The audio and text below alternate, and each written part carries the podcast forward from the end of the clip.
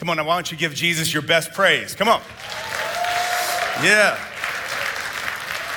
Had, the, had my mask on, and my, my friend Justin over here said, You need to fix your beard. Your beard's kind of going like this. So if it is. Forgive me for that.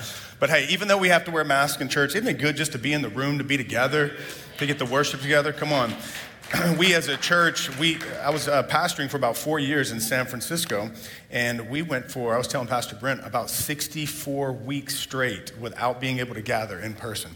And I remember the first Sunday when I was able to be in the room and, uh, and, and being in the presence of God with other brothers and sisters in Christ, and the presence of God just fell, and I just could not stop crying. Uh, because there's something so beautiful about being able to gather together and worship Jesus. You can worship God by yourself, you know, in your car, in your shower, and God can show up in an incredible way, but there's something about being together with the people of God. And I know that we have people that are watching online uh, that can't be here uh, today, uh, but for, for all of us that are in this space right now, I just want to tell you uh, thank you for taking that step of courage and faith and being together. And it could be so much easier just to, to be doing something else, but you said, hey, I'm going to make it a priority to be in the house of God. And I just want to tell you thank you for that. And uh, just take a moment just to honor your pastors. How many of you love your pastors? Come on, that's a good spot for you to show some love.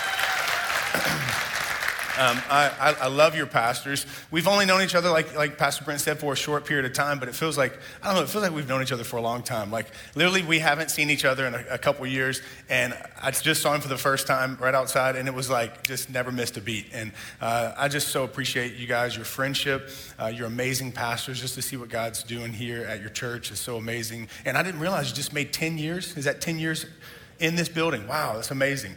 And, uh, and I just want to tell you how, how honored I am to get to be here with you. My son still talks about that Blue Jays game. Uh, so we got a little Toronto Blue Jays fan in Nashville, Tennessee, okay?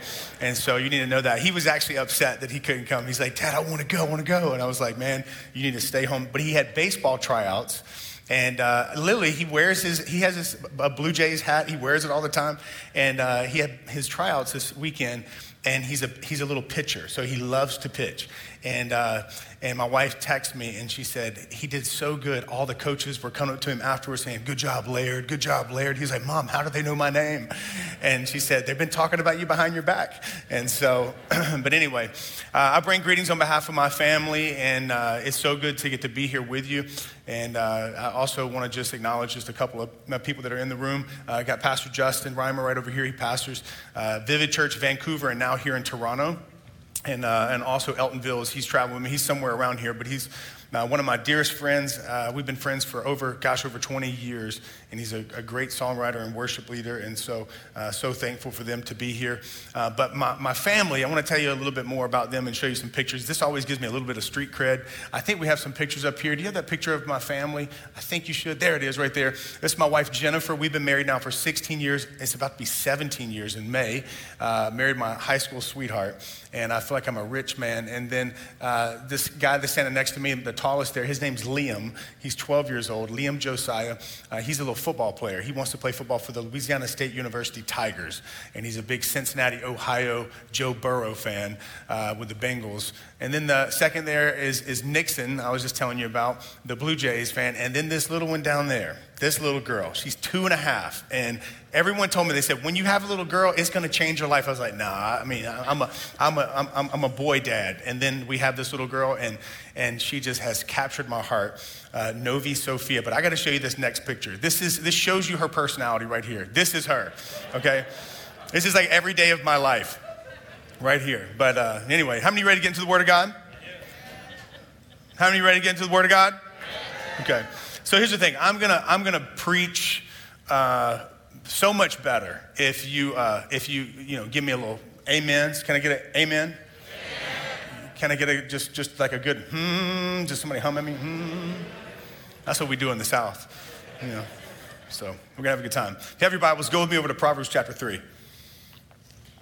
I'm going to read this, um, this, for some, maybe familiar set of verses. And we're going to kind of come back to this later on in the message because I want to lay some foundational work before we, we actually get to this as our main text.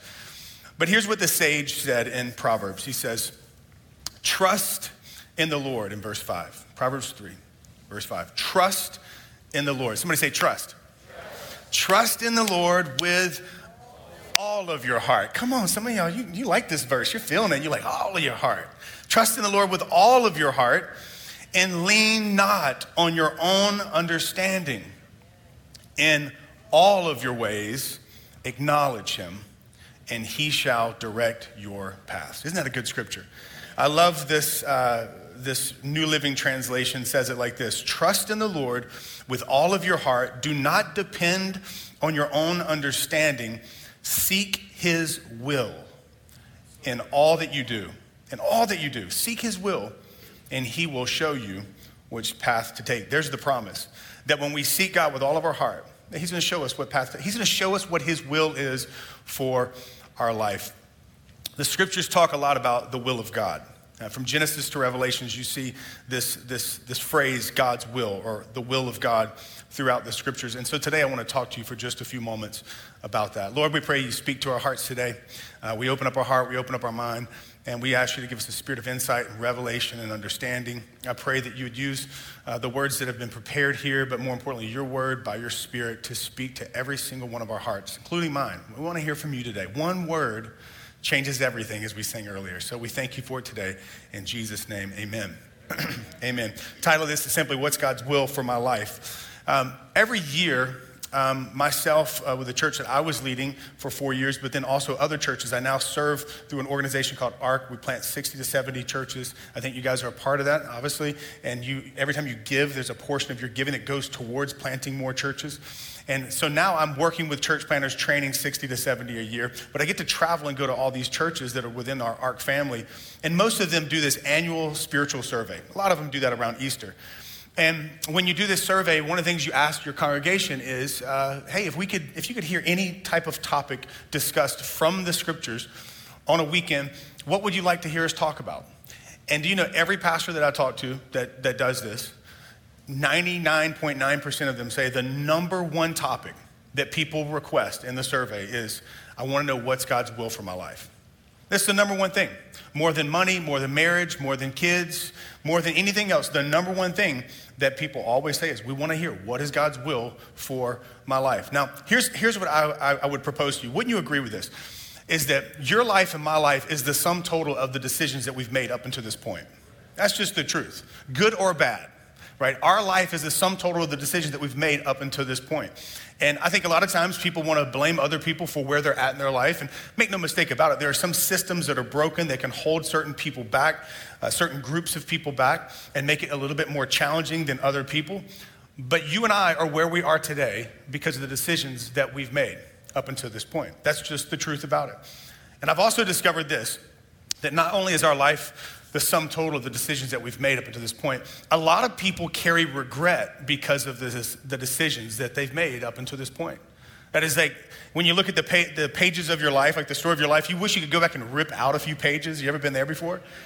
Some of you are like, I wish I could rip a whole chapter out of my life, a whole summer out of my life. A lot of people in ministry, I've, I've, I've, i deal with this a lot. I have conversations with, with men and women with teenagers when I was a youth pastor, now with married couples, or maybe with a, a, single adult, and they sit down and they pour out their heart and they have so much shame and regret because of bad decisions that they've made. And I sit there with them and I talk to them, and I find it so ironic that sometimes the thing that will actually bring us to God is our bad decisions. Because we get to the point where we just start to think, I just keep screwing things up and I just want, don't want to do this anymore. I, I, I just want you to know, God, what do you want me to do? So, wouldn't it be good to know, like, that you could actually call out to God, cry out to God and say, God, what is it that you want me to do with my life? What is your will in this area? What is your will in this area? Should I move here? Should I go here? Should I take this job? Should I not take this job? Should I marry this person? What is your will for my life? And the good news is, is that God wants you to know what He wants you to do, probably even more than you even want to know it. This is our good, good father. He, he's not playing cat and mouse with us. He's like, you got to figure it out. God wants us to know what he wants us to do more than we even want to know it. Here's why because he knows that if we walk in his will and we follow him in his ways, there's an abundant, beautiful life on the other side of it. God wants you to know what he wants you to, to do. With every decision that you need to make, and that's why the sage says, seek his will in all that you do and the promises that he will make your path straight. Now, if you were to take a concordance and uh, open it up and look throughout your Bible, you would find God's will dropped into one of these three categories. Some of you may have heard this before, but you have the providential will of God. Some people call it the sovereign will of God. So the providential will of God, the moral will of God, and the personal will of God. I want to break those three things down for just a moment and show them to you. And you can't miss this because we're going to go back to Proverbs 3. And if you miss these first two things that I talk about, you're just you're gonna miss the whole point. So you gotta lean in. So lean in, just lean in just a little bit, just lean, just there you go. I said you're leaning just a little bit. Here you go. The providential will of God. Here's what that is. The providential will of God refers to the things that God is going to do regardless. It's not based on your obedience or your prayers. God is just going to do these things because he's already made a decision. This is my will, my providential will. Galatians chapter 4, let me give you some examples. It says this says, but when the, the set time, it's already been set, when the set time had fully come, God sent his son, born of a woman, born under the law, to redeem those under the law so that we might receive adoption to sonship. Aren't you thankful that God sent Jesus? He made the decision, I'm going to send my son no matter what. Why? So that you and I can be adopted into the family of God. It was his decision. God says, I'm going to do this. This it doesn't, it's not contingent upon anyone's prayers or obedience. I have made a decision. There's a set time. I'm sending my son. And so he did it. It was his providential will.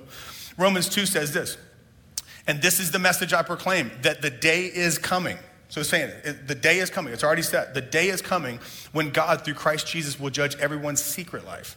I like to quote that scripture to my kids all the time. But just keep them in line.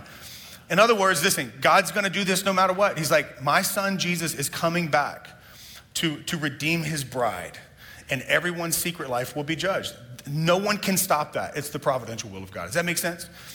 Listen, it was the providential will of God to raise up the nation of Israel as a chosen people. It's his providential will that the church be built and the gates of hell will not prevail. Not even COVID can stop it. Amen. It is the providential will of God that Christ will return for his church.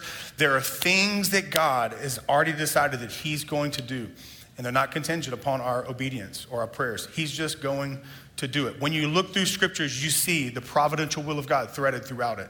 And here's why it's important to know this because God uses ordinary people just like you and me to accomplish his providential will in the earth.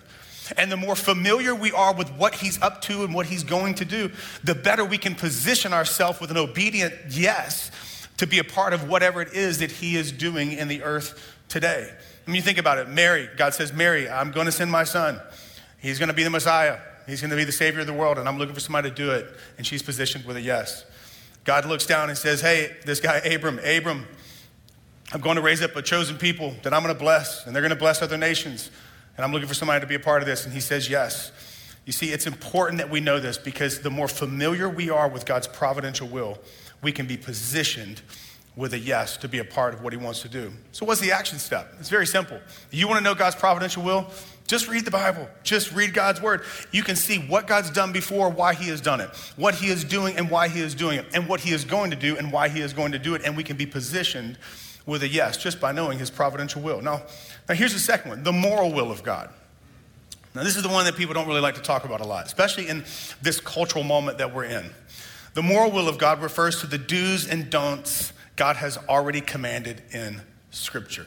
In other words, you don't have to pray, Lord, is it your will for me to, uh, for me to lie in order to uh, uh, close this business deal? You don't even have to pray about that one. It's very clear in Scripture. We know what his moral will is.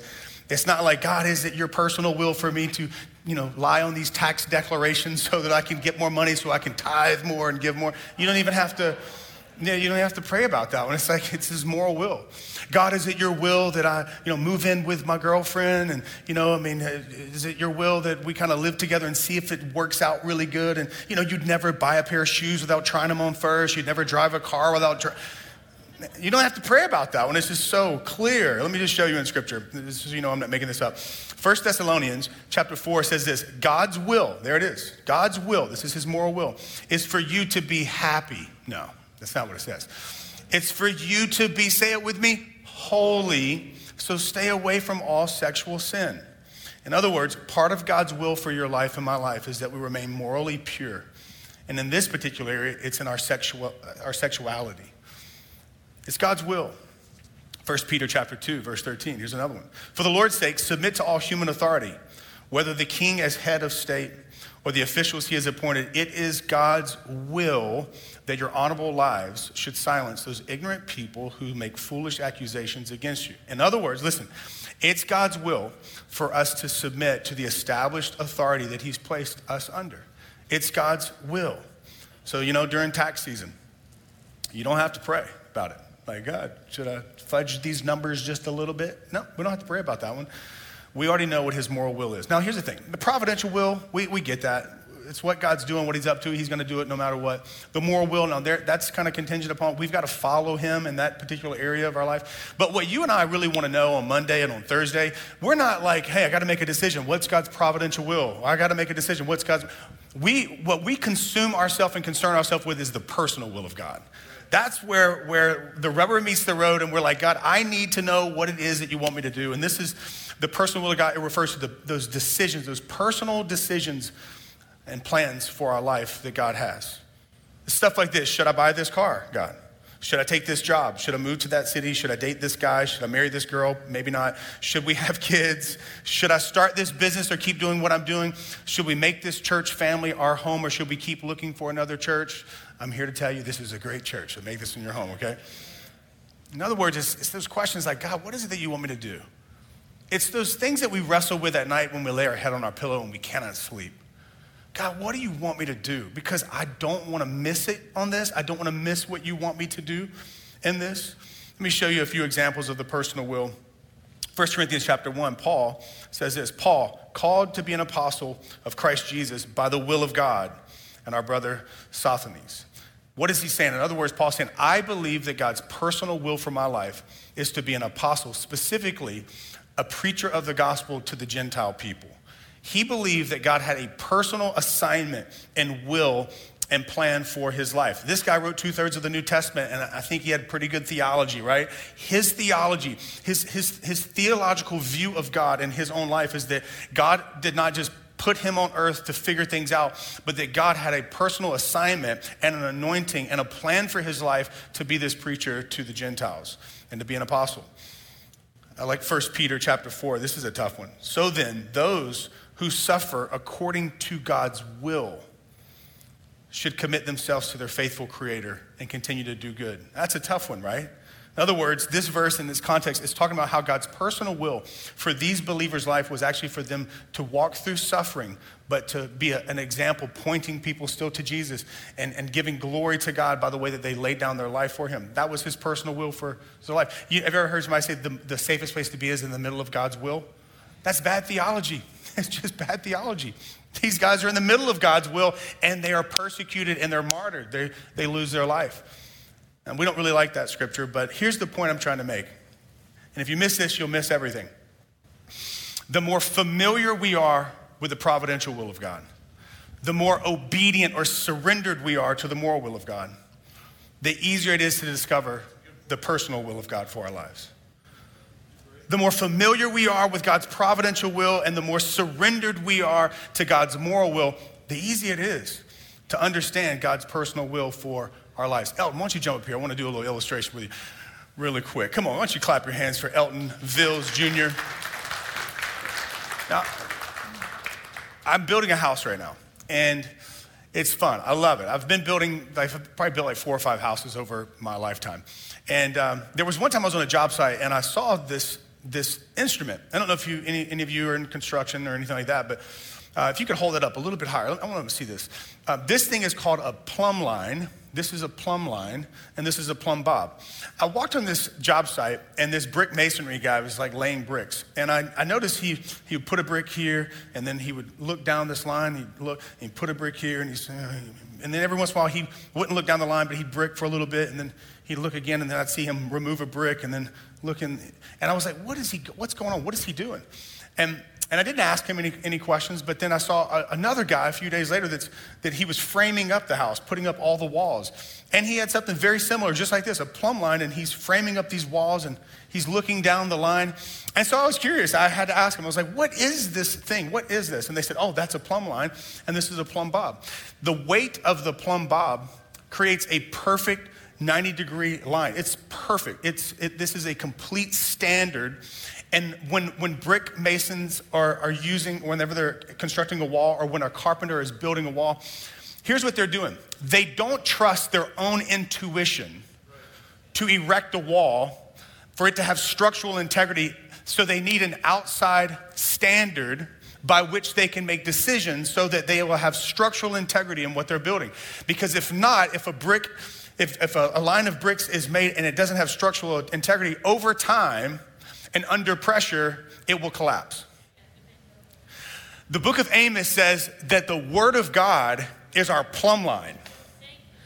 And that we're to make our decisions, our personal everyday decisions, every day with an objective point of reference, another standard. We cannot trust culture. We cannot trust ourselves, our own proclivities. We cannot trust our intuition. We have got to have an objective standard, which is the Word of God. And listen to me, anytime a decision that we make breaks the plumb line, it's not in alignment with the continuity of Scripture, we know it cannot be God's will for our life. So, so if I have to make a decision and it's and it's over the line of God's word, it doesn't matter if it's not culturally popular anymore. It doesn't matter if, if times have changed and, well, that standard's antiquated and it, it, it doesn't apply anymore. No, no, no. It's God's infallible word. It is his standard. It is the plumb line for the decisions that we make for our life. Thank you so much, Elton. Come on, why don't you clap your hands for Elton? let me, let me see if I can, I can break this down to you even more, give you a personal illustration. So in San Francisco, it's like, you know, $1,000 a square foot to, to build a house or to buy a house. Some houses, 1200 to 14 I mean, it's so outrageously expensive. Now imagine this scenario if someone came to me and they said, Jason, uh, there's a decision we, we want to present to you, a, a proposition.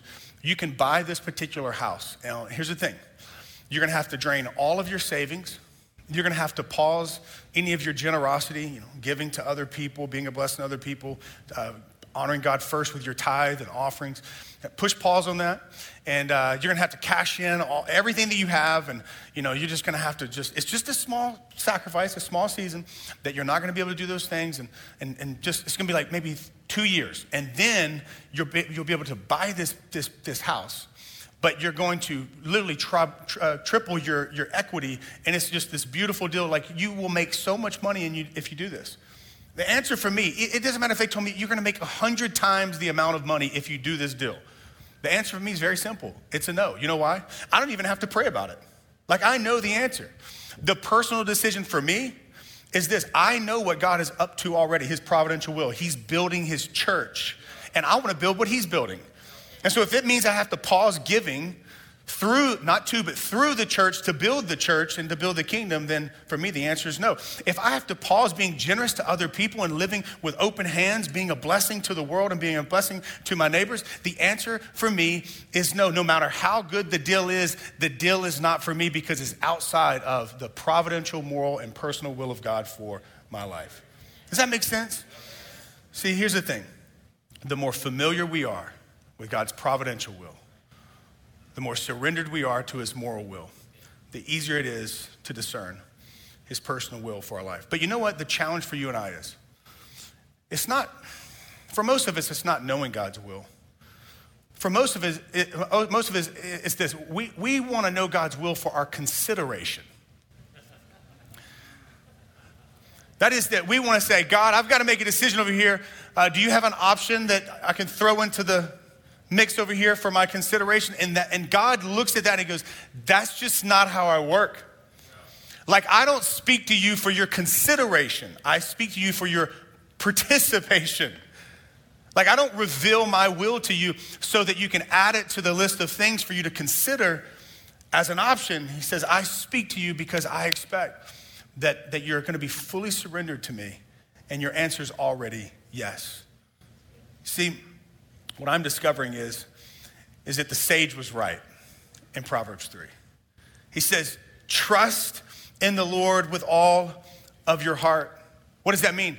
It's not trust him with a portion. It's not trust him if maybe it seems like it's going to be good and fitting for you and work out really nice for you. He says, no, no, no.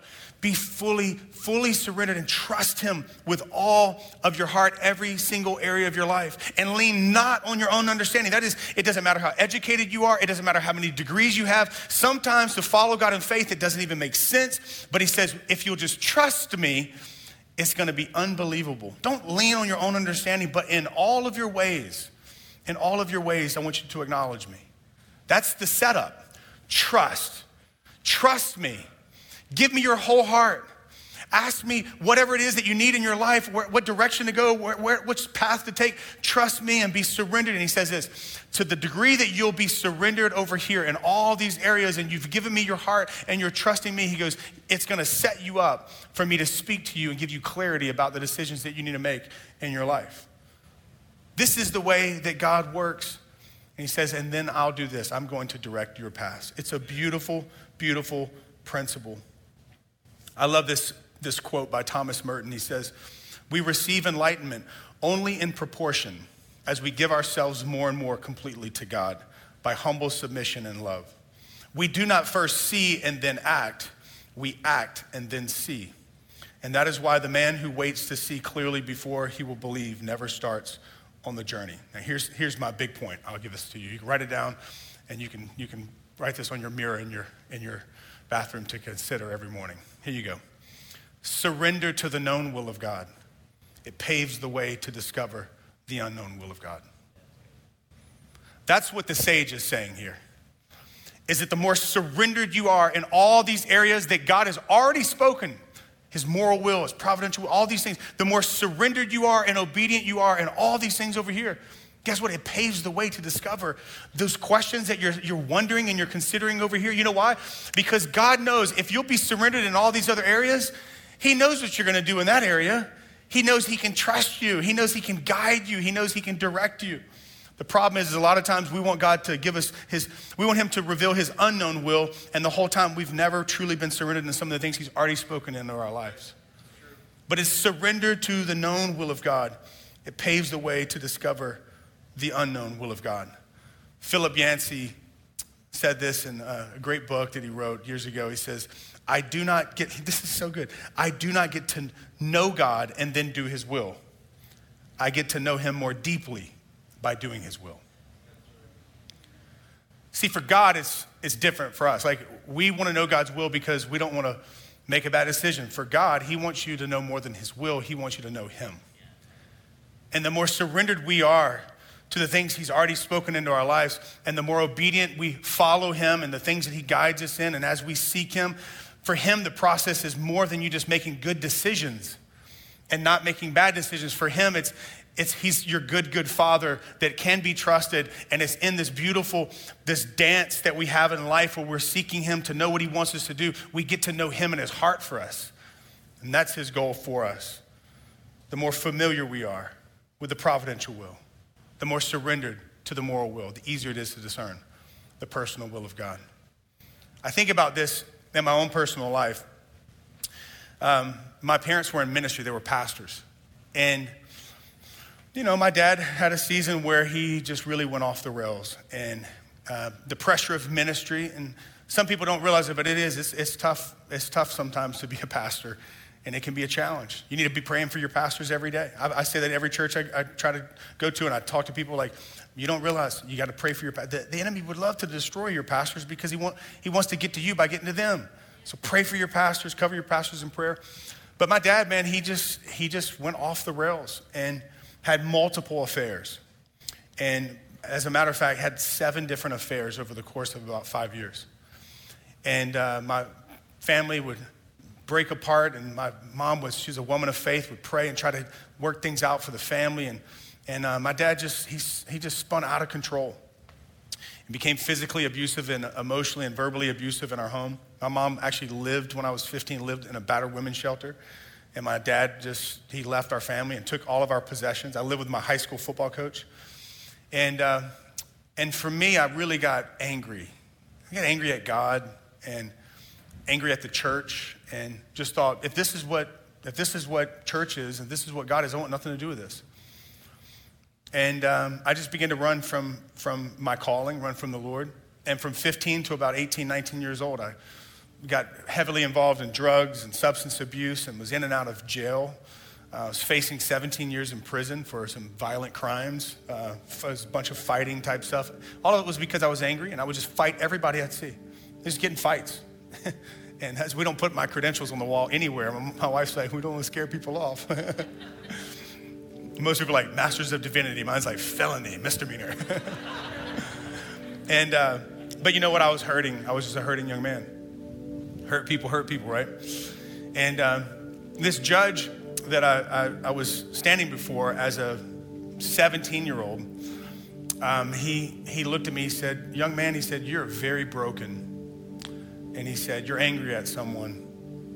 And he said, And that's why you're doing this. He goes, Here's what I'm going to do. I could throw you in jail right now. He said, I'm going to do this. You're going to have one year of anger management. And you can have, your mom can pick wherever you go, but you're going to go for one year to anger management. So I started seeing this Christian therapist named Dr. Doug Carroll. And uh, he, was, he was a counselor that was actually connected to the church that we were a part of. And one particular day, I was sitting down and I was meeting with him, and, and he just looked at me and he, he said, he, I was just yelling about my dad, and he looked at me and he said, You know what? He said, um, The one that you resent, you resemble. And he said, Until you release grace, grace can't release you. You need to forgive your dad. And I knew it right then, like I had something really wrong with me. And, and, and then, the, not too long later, I give my life to Jesus, start living for Jesus. You know, the first thing the Lord started dealing with me about was reconciling with my dad.